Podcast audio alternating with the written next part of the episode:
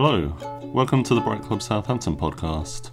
Uh, this is episode 14. Uh, I am your host, Dave Christensen. It's nice to see you. Thank you for coming, thank you for downloading or streaming or however you're listening to this. Um, well, if this is your first one, uh, a special welcome to you. Thank you for coming. Uh, and uh, I'll just explain it briefly what, what's going on here. So, we uh, at Bright Club Southampton we put on a comedy night um, roughly every three months or so. We had a little bit of a gap over the summer, but um, we're going to be back on schedule soon, every three months. And uh, at that comedy night, we get like researchers and academics um, uh, to uh, tell jokes about their interests and their work and their research. And then afterwards, we think we want to know more about those people. We want to find out what makes them tick. We want to hear a little bit more about their work because a lot of the time they don't talk a lot about their work because they're being funny instead. We think we want to know about their work, so we get them in here and we chat to them and we find out about their work. And um, and and then also you get to hear the jokes again. So don't worry, it's not just a really dry dissection of some academic topic, but um, it's a fun chat. So um, so this week on the podcast uh, we have uh, Sadie Jones interviewing Nuria Garcia Casacuberta. I apologise if that pronunciation is terrible, Nuria. So Nuria is well a classicist um, slash archaeologist. Um, I think she describes herself as a philologist. I'm not sure what that is. So um, uh, I, I, will stop trying to tell you what Nuria is because um, Nuria is about to explain for herself in the podcast. So um, I won't take up any more of your time now. I will hand over to Sadie and Nuria. Um, and I'll see you on the other side of this. Have fun.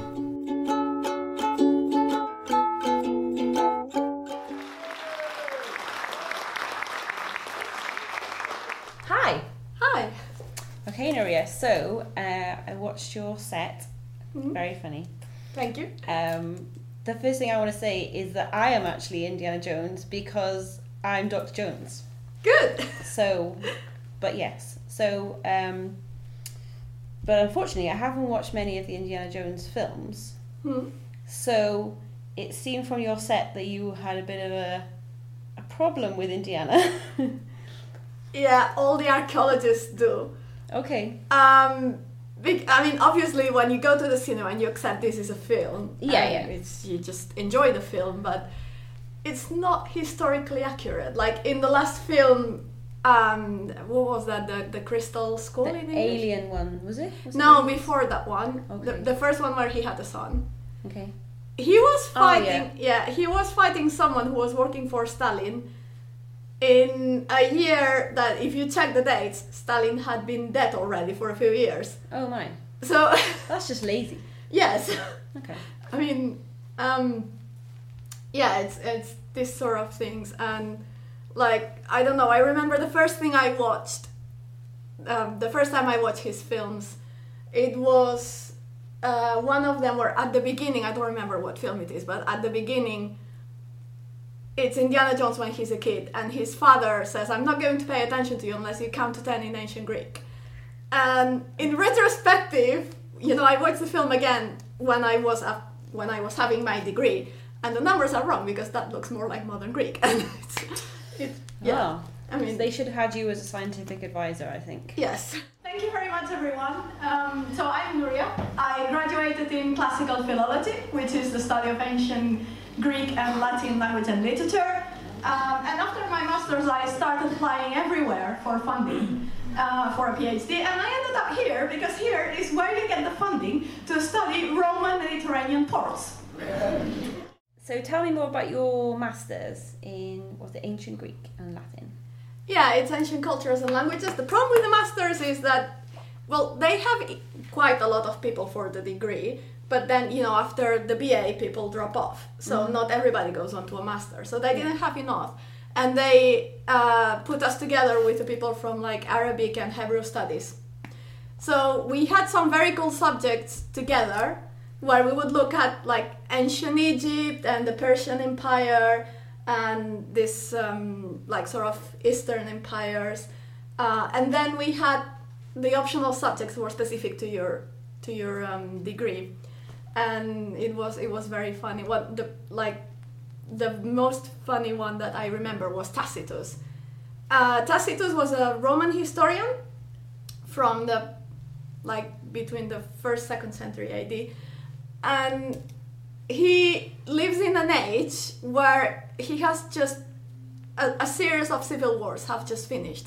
So he is conscious that there are some things that he cannot say because the society is still fractured and he doesn't want to get attacked for it. So he's he actually says those things, but you have to be able to read into what he's actually saying because he cannot say things directly. Huh. So at one point, um, there is someone consulting an oracle saying, "Am I going to die?"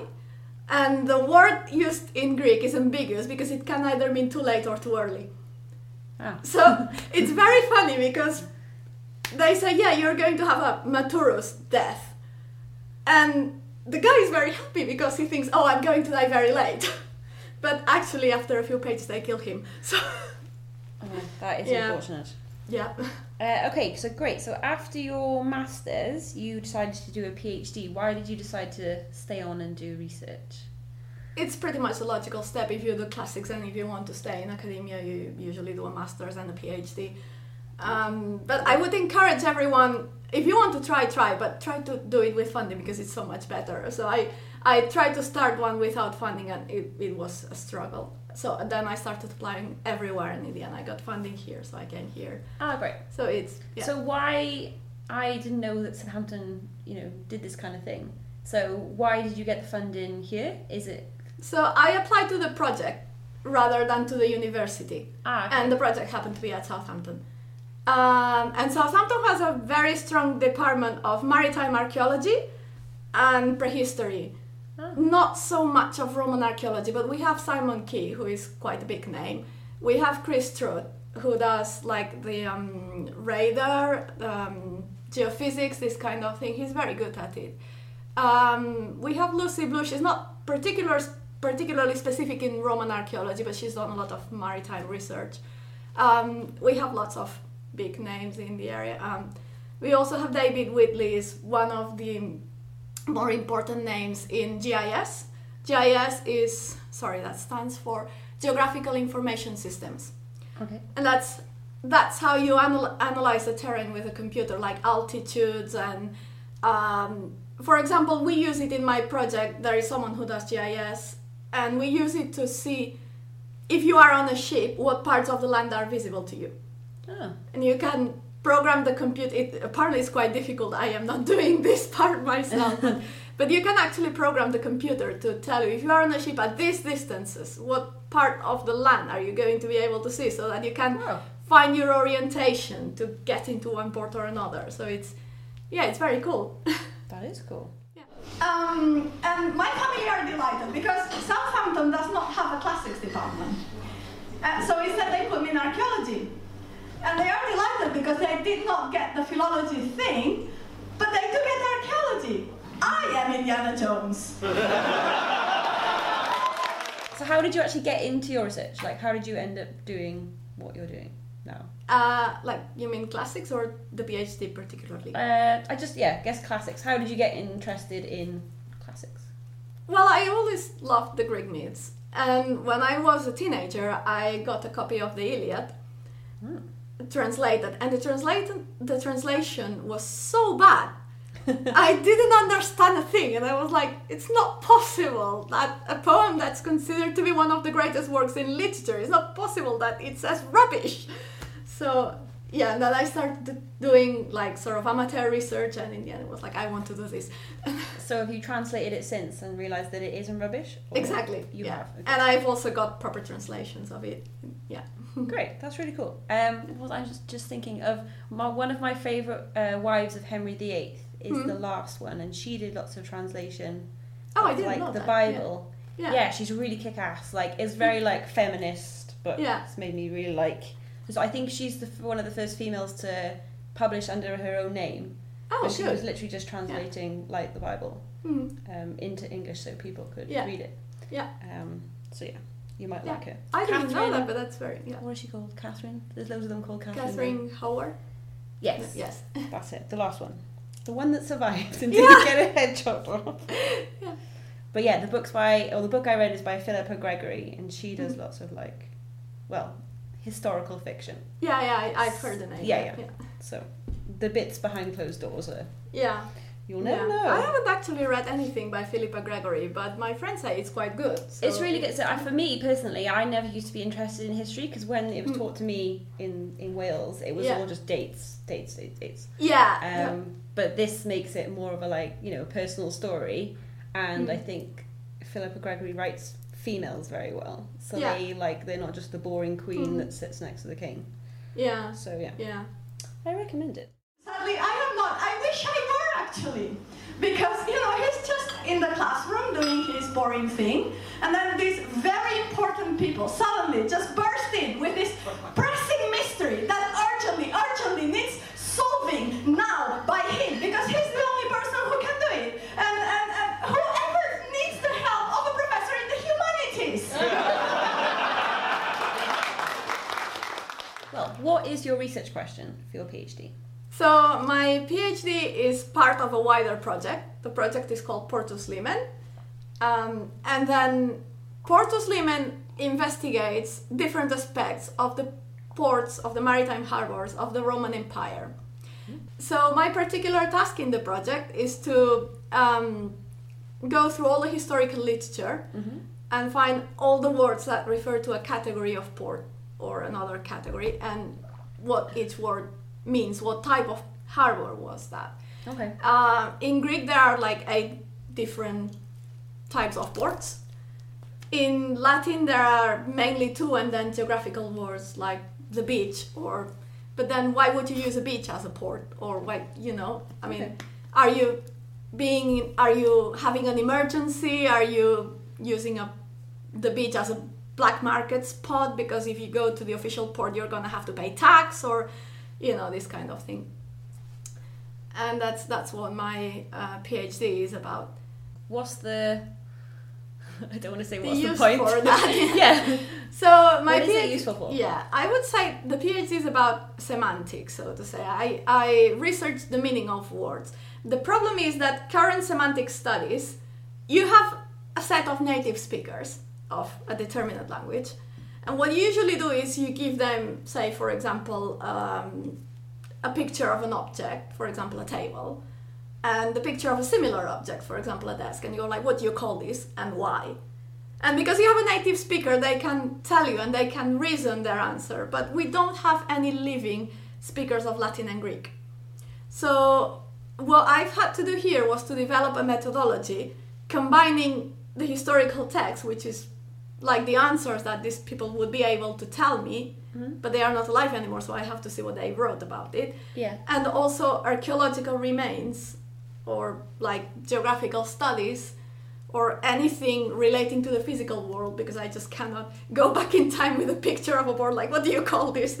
So yeah so I think the value of my particular thesis is to develop a methodology to, to find meanings of words from texts in the first place. Um, and secondly to clarify because we have some one of my case studies is port systems in southern italy particularly in calabria and apulia. And there is one there are a couple of systems that it's not very clear how they were working because people are not very skilled in understanding the ancient what the ancient text meant. And i one of the things is i'm trying to provide a solution for that Yeah. and yeah so i hope i can somehow help the archaeologists a bit as well with from my point of view so, Oh, great. It does seem like you're onto a winner. Uh, yeah, this guy also has never been to a real dig. Uh, he just uh, happens to find clues completely effortlessly. He, for example, he goes up the stairs of the library and looks down, and there is a map mapping all the way to the treasure. In a real dig, you have a few rocks on the ground, and the poor guy with a with a georadar trying to work out where, where the rest of the rocks should be. Um, and then he finds whole underground temples in a perfect state of conservation. And the problem is, he doesn't find one clue, but a few dozens of them. Um, I'm gonna make a spoiler I mean, he just... And this room, which is full of holy grails. So he can choose which one he likes best. And the best thing I've ever seen at the beat is the handle of a jug. so you're almost at the end of your... Yeah.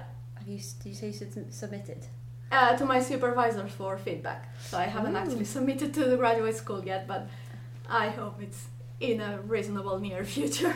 Um, and I guess what is next after your PhD? Well, I want a job. um, uh, I've been trying to apply for jobs in academia, but it's quite difficult because there's a lot of competence. So I think um, with my CV, I can probably do something in the commercial sector as well, like for example, academic publishers or like the teaching sector. So I think, yeah, with my CV, there is some stuff that I can do that's not necessarily inside academia. And I think having a PhD, and particularly from an English university, because I expect to stay here, I think that's going to be quite a boost in my CV. So, yeah. Definitely, yeah. All the best. Um, is there any kind of future questions uh, surrounding your research that you'd like to answer or are particularly excited by? Uh, right now, I'm getting into the field of the digital humanities. Uh, and that's quite great. And there's there's this say current of studies that's natural language processing. It's how do we train the computer to understand the language in the same way that we as humans do with all our you know sometimes you you end the sentences midway or sometimes you use a word but you actually mean something else because you're being sarcastic or something like that and these tools are being developed for the English language, but they are not being developed for other languages, or at least not at the same pace, and definitely not for uh, the classical languages, and particularly Greek, which has a completely different alphabet. Hmm. So I would like to get into that. Like if I if I could just you know help produce a tool, for example, that can that you can ask for it to classify the place names in a text or something like that uh, particularly in my case because I'm working with geographical texts. Yeah. That that would be quite a boost for myself. So yeah. Yeah, sounds useful as well. So, how did you end up uh, doing Bright Club? Um, they had posters around the faculty, Mm-hmm. and one day they had. Well, I thought this was interesting, and one day they had this poster that was like a walk-in session, and I thought it would be interesting, so I just came along. Um, yeah, it's it's really fun. Um, in even for me that you know I'm a humanities person, and most people in the Bright Club are science people. But it's very funny. It's they make science accessible to everyone, so you can go there. You can have fun anyway. So if humanities people are listening, you're uh, you are more than welcome to come to the shows. So yeah, you're gonna have fun. So And have you done any more outreach before or after since Bright Club? Yeah, um, we had an archaeology festival, and it was more like a family day for families to walk in. And I was running a paleography like workshop. I cut the reed pens myself, and then um, the people, mostly children, who were who took part, and they could just take a pen home as a souvenir. Explain to you what pa- paleography is. Oh, paleography. Sorry, that's uh, ancient writing. Ah, okay. Yeah, I particularly I was doing Gothic letters because they are easy. And the, you get the kids doing those. Yeah, Okay. I well, they were mostly writing their names, and Okay. the smaller kids just wanted to paint. But the whole point of that was like to use a an ancient sort of pen with ancient sort of ink, and Ooh, Yeah, yeah, I would have loved that as a kid. I had all these italic pens and did my calligraphy Yeah. hours. It's a shame, really. Kids Yeah. don't do that very often. They're all on their iPads. Mm. And in the other table there were some very interesting ladies who had like plastic skulls, and they were showing the forensic techniques Mm. by which you you have like um, Like CSI. yeah you, you uh, reconstruct the way faces the face of the person must have Oh, looked. from the skull. Yeah, Wow. and it was it was amazing. Um, yeah, apparently you can reconstruct it very accurately except for the nose because you, you don't have bones in the nose. Yeah. So you always have to make a decision if they had a bigger or a smaller nose. But Ah. it was very cool to seeing them in the in the table next to me doing that. It was yeah. Yeah, that is cool. But uh, digs, digs are really amazing. Uh, excavations are really amazing because when you are learning like me, what you do is uh, they give you a task every day so you can see a bit of everything. And my favorite one is the mosaic pebbles because you get random mosaic pebbles from broken mosaics that you have to classify by color so they can get reused for the restoration of other mosaics. Um, and you know, they tell you, yeah, you have to classify them by color. That sounds very easy, you know. Blue, red, green. Problem is, they give you a whole bucket of them, and they are all the color of sand. and they tell you you've got to classify them by colors.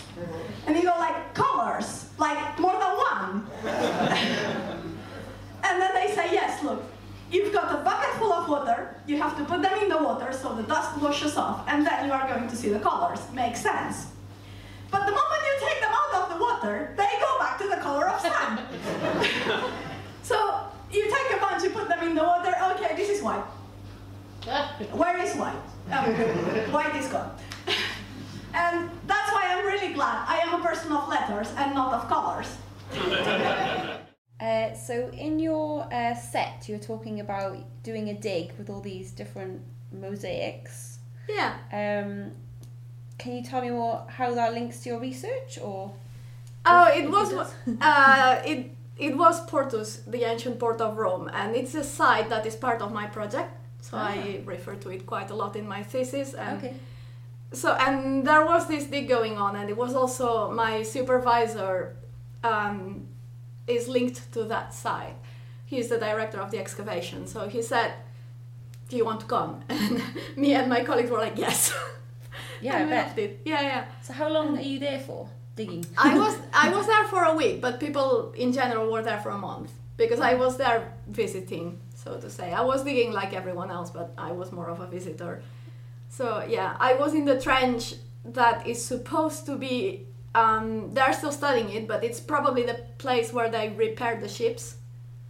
So it's like a rectangular structure, and there were like marks that there must have been some sort of poles on the ground to hold the ship in place while they so for example the ships when they are sailing they tend to get like barnacles and things attached to the keel. And also you need to repaint them to make sure that the wood is um, that it doesn't get the water through and this kind of thing. So yeah. Cool. It's- Have you ever found anything like on a dig that you weren't expecting to find, or? I particularly have not, but someone in my trench the year before, in the same place that I was, they found like a little jar with a skeleton inside. Ooh. Because yeah, because later it seems that later in the Middle Ages the site was abandoned, but there were some burials there. Okay. So yeah, and then someone else, a, lit, a few trenches lower, uh, more to the south, than I, they found the Roman coin, which was quite cool. That Yeah. is. Cool. Yeah, um, my research for my research, I basically read the historical sources in ancient Greek and Latin. Um, and one would think that nowadays everything should be translated, and it is not. The major authors they are, other authors I am glad they are printed at all. I mean, yesterday I went mad looking for an edition of the uh, of a text in Latin that's not even online. Um, and that's because all things were done by the uh, German guys in the 19th century. And they were show-offs. And they printed things, and they printed everything in Latin. The introduction is in Latin. The footnotes are in Latin. The commentaries are in Latin. The text is in Latin. It's a Greek text. Never mind, just put it in Latin. um, yeah, they were show-offs, or maybe they thought it was less rude to say that the text is valuable, as if a pearl was shining amongst shit, in Latin. Und Margarita Nideat in Stergore, Karl Müller, in case you were wondering. Have you ever, so kind of coming on to your kind of like translation, have you ever translated anything that was really weird or unexpected? Um, I have quite uh, some funny texts that I've had to translate for my thesis. Um, for example, so I look at texts related to ports, to Mediterranean harbors, and there's one that's quite funny that says uh, the Romans were staying in a city, they were being attacked, but the general in charge of the garrison, the text literally says he was too drunk to even defend himself. and so they explain you how he escaped through a gate that led through a harbor, then he took a ship, went to the other harbor and stuff. But it's the moment when you find the phrase like, and he was too drunk to defend himself, and he knew that, and that makes your Monday. It's like I'm awake now.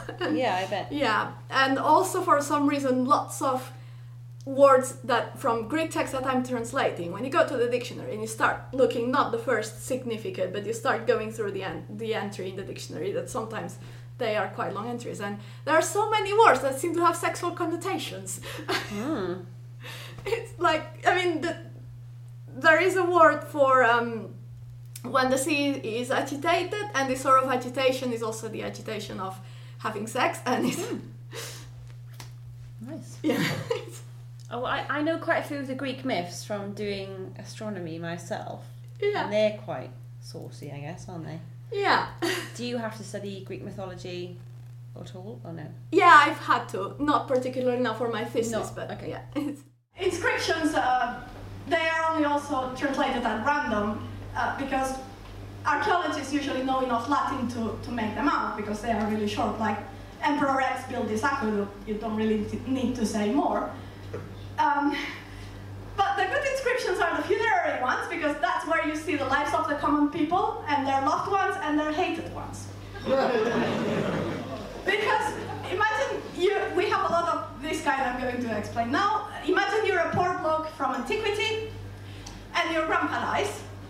So you go to the local engraver and you ask him to make a nice tombstone for him. And the engraver says, okay, what do I write in the tombstone? And you go like, I don't know, what's the standard writing? X son of Y is buried here. Okay, should you not say something more personal? And then they suggest, how long did he live? How long did Grandpa live? I mean, here in antiquity, you're not even counting the years. And then you like, you know, never mind. Just, just uh, write that I am very rich and I am paying for this.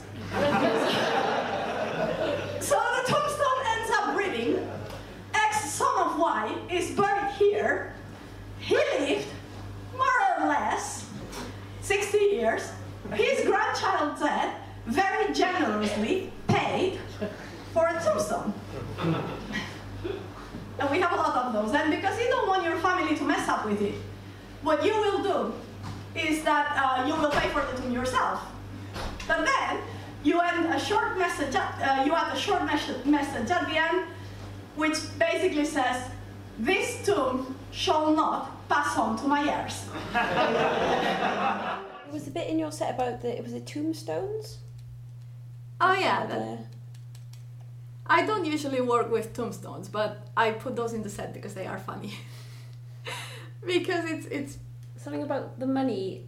yeah they yeah they they always if they pay for something they Was that written on the actual like tombstone? yes That's it. Yeah, and So- even if they make a monument, for example, to honor, I don't know, Jupiter or something, and if they have paid for it, they will put it underneath. like, uh, Gaius Julius paid for this. Like, look, I'm very rich and I'm very generous, and I'm, yeah, yeah, they actually write it if they pay for it. Uh, but what I found shocking, it was like they sometimes in the tomb they go like, I don't know how long this guy lived. Um, yeah, they lived more or less 50 years, and they you can see their plus minus way, and it's like, yeah, more or less, who cares? well they really actually put like plus or minus on the. And they spell it, but yes, Oh, okay. yeah, yeah, they So you actually could- spell it, yeah. that is cool. Um, and the papyri also, they are only translated at random, the ones that give some sort of clues to the historical events, um, or uh, fiscal taxes or things. But uh, the good thing about the papyri is that they are full of gossip. Actually, the earliest example of Latin writing that we have is a letter from a poor soldier who's stranded in the army, and he writes home to his dad, Dad, please, I love you, please send money. Now, what I read are papyri. Um, yeah, it's usually like laws or, for example, about customs or um, like people sending things to people and saying, go to the port and pick up whatever thing I sent you, or go to the port and buy this. Okay. This is the kind of papyri I translate. Are any But of the like the text that you like read, do you have to wear those like gloves? Uh, Is the paper like? I usually find there's a for the papyri. I usually find the texts from a website because they are Oh, okay. scattered all around the world. yeah, yeah. The manuscripts, yeah, I've been to libraries to, to see manuscripts, not particularly for this PhD, but before in my masters and, and things. Um, the advice is not to wear gloves actually. That Oh, really? they did it before, Ah. but then they decided clean hands is better because the gloves um, they can leave out fluff in the manuscript, Ah. and that's very difficult to clean out afterwards. So So you just have to make sure you're not like sweating clean or hands. anything. Yeah, they give you like a sheet of paper, and then if you need to to follow the lines of the text, then you're going to use the paper as a mark ah. if you don't want to touch the thing directly. But it's yeah, Have you been Very to any cool. cool like libraries or anything? yeah. I uh, I once had a studentship for a month and a half in Florence, and I was at the Medicea Ooh. Laurentiana, Wow. which is like you know it's inside a cloister this very massive cloister uh, and it has some because it's very old and behind it there's the chapel that michelangelo um, sculptured the tomb of the medici and so every morning i would arrive there and there would be a massive queue of tourists and i just walked past and they were like hey you have to pay and i was like Right. no no, I don't. Don't you know No. who I am? yeah so i would go in and yeah it, it was very funny i was working with a particularly old manuscript from the 15th century and that manuscript was even older but the the person who wrote it Teraldo de la casa he had deleted an ancient manuscript and written his thing on top Ah. so and one day i actually got a black light well it's actually purple but we call it black light yeah. and you can read through the manuscript and you can see the letters underneath So cool. yeah, it was some sort of prayer book, I think, or something about the church. Oh, so it wasn't think so. anything like particularly like spy No, but he deleted that, and he, on top of that, he wrote the Historia Augusta, so, which is the story of the emperors um, of the like late second, early third century.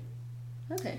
Um, it's quite funny because the guy who wrote that, we don't know who that is. It's anonymous. Well, I mean, there are six fake authors, but it's so obvious it cannot be those six fake authors. How do you know that they're like not the authors? Because the names are very suspicious, and because if you make a proper text analysis, all the text is the same sort of tone. If it was six different people, then you would be able to recognize six different styles. Ah, I see. So, and it's it's very funny because the person who wrote that didn't actually have the data for most of the emperors. So he and also he was writing that as a probably as a pagan in response to the Christian movement that was arising at the time. Because the the, um, the story of Augusta is supposed to be written early fourth century, sorry, late fourth century, or early fifth century, and so sometimes he doesn't have any information about the emperor. He just knows they existed, and because he can't say anything, he just goes like, "Yeah," and he drank a lot. And one day he went to the horse races, and when it, Sounds like a good life. yeah, Cool. Um, when you go to these like museums and libraries, I imagine it's probably not like this, but do you go like down into like a cellar and it's like all dark and it's just you and I suppose it depends on the library. This particular one in Florence, um, is it scary? I think is my main question. Yeah. no, this it's very cold. Okay. It's not scary. It's well lit and it's Okay. you know wooden nice tables and cozy chairs, but it's really cold uh, because you. So the books, if it's cold, they they they are better preserved. Yeah. Okay. So I was in the middle of June in Florence. It was boiling hot, and but I was wearing a jacket inside the library because it was super cold, and yeah. Um, before that, I had been to Venice the year before, and Venice, you know, it's, it lies by the sea. It's really humid, and the library of Venice, the Marciana, it's just next to the sea. I mean, if you look out the window, there's the sea. Wow. And I got there and I was like, Can I see this manuscript? And they were like, Well, you need to wait for half an hour because it's too humid. So they had to put the air conditioning on just so the humidity would go away. Yeah. And that's when then they let me see the manuscript. Ah. But, but it, yeah, it was nice. Thank you. Bye. Thank you very much. Hello again. Uh, thank you for listening all the way through. Uh, and of course, thank you again to Sadie and Nuria for uh, recording that interview um, and, and to Sadie for hosting us at her new flat um, and providing us with tea and water and such like. One thing that uh, Nuria asked me to point out um, afterwards, she realised that um, she'd made a bit of a slip of the tongue when talking about Tacitus early in the podcast. Uh, she talked about the word maturus, that she said Greek at the time, but uh, of course Tacitus was writing in Latin, uh, and she asked me to point that out uh, in case any eagle-eared listeners amongst you was uh, upset with that error. Um, yes, it was a slip of the tongue. So, if you haven't yet heard, I want to be the one to tell you that uh, we have a next show. Our next show is on the 22nd of September. Uh, it's happening at, um, we've moved venue now. We're at a place called 104 that um, recently opened over the summer. Um, it is, uh, it's on above Bar Street in the city centre, Southampton. Uh, and uh, yeah, it's going to be a good show. Um, we have our lineup of performers. Um, we have uh, a compère uh, Alex Farrow. He's a very funny man. And then we have Samantha Baines headlining. She's a very funny lady. Uh, and then um, we have. I'm not going to carry on saying very funny for each of these people because it's going to get tedious to listen to. Um, but we have five researcher performer people, um, one of which is me. and then we have Lisa Jones, Grace Andrews, Emma Osborne, and Becky Alexis Martin. Uh, and uh, they're going to be talking about a wide range of topics. I don't know exactly what everyone else is going to be talking about. I am beginning to realise what I'm going to be talking about. Uh, it's only a couple of weeks away, and uh, and yet I don't know what I'm going to be saying. To be funny, um, but uh, We'll work that out. We'll, we'll sort it out. It's going to be okay. So yeah, tickets for that are available. Um, so just uh, look us up on Facebook um, and on Twitter, and um, yeah, f- find the tickets and buy yourself a ticket. It's uh, it's a slightly smaller venue than our old venue, so um, we do foresee the strong possibility that it will be full, um, and uh, so we advise you get your tickets soon uh, because otherwise you might not get in, and that would be a sad thing to happen. Um, so that's uh, that's all I have to tell you at the moment, I think. So uh, well, thanks for coming again, and uh, see you at our next show. Um, although there'll be one more podcast before then, just before then, a couple of days before then, um, if I can be organised enough to get another one recorded and write a comedy set. Uh, yeah, wish me luck. Um, and, and I'll wish you good luck as well. Good, good luck. Bye. See ya.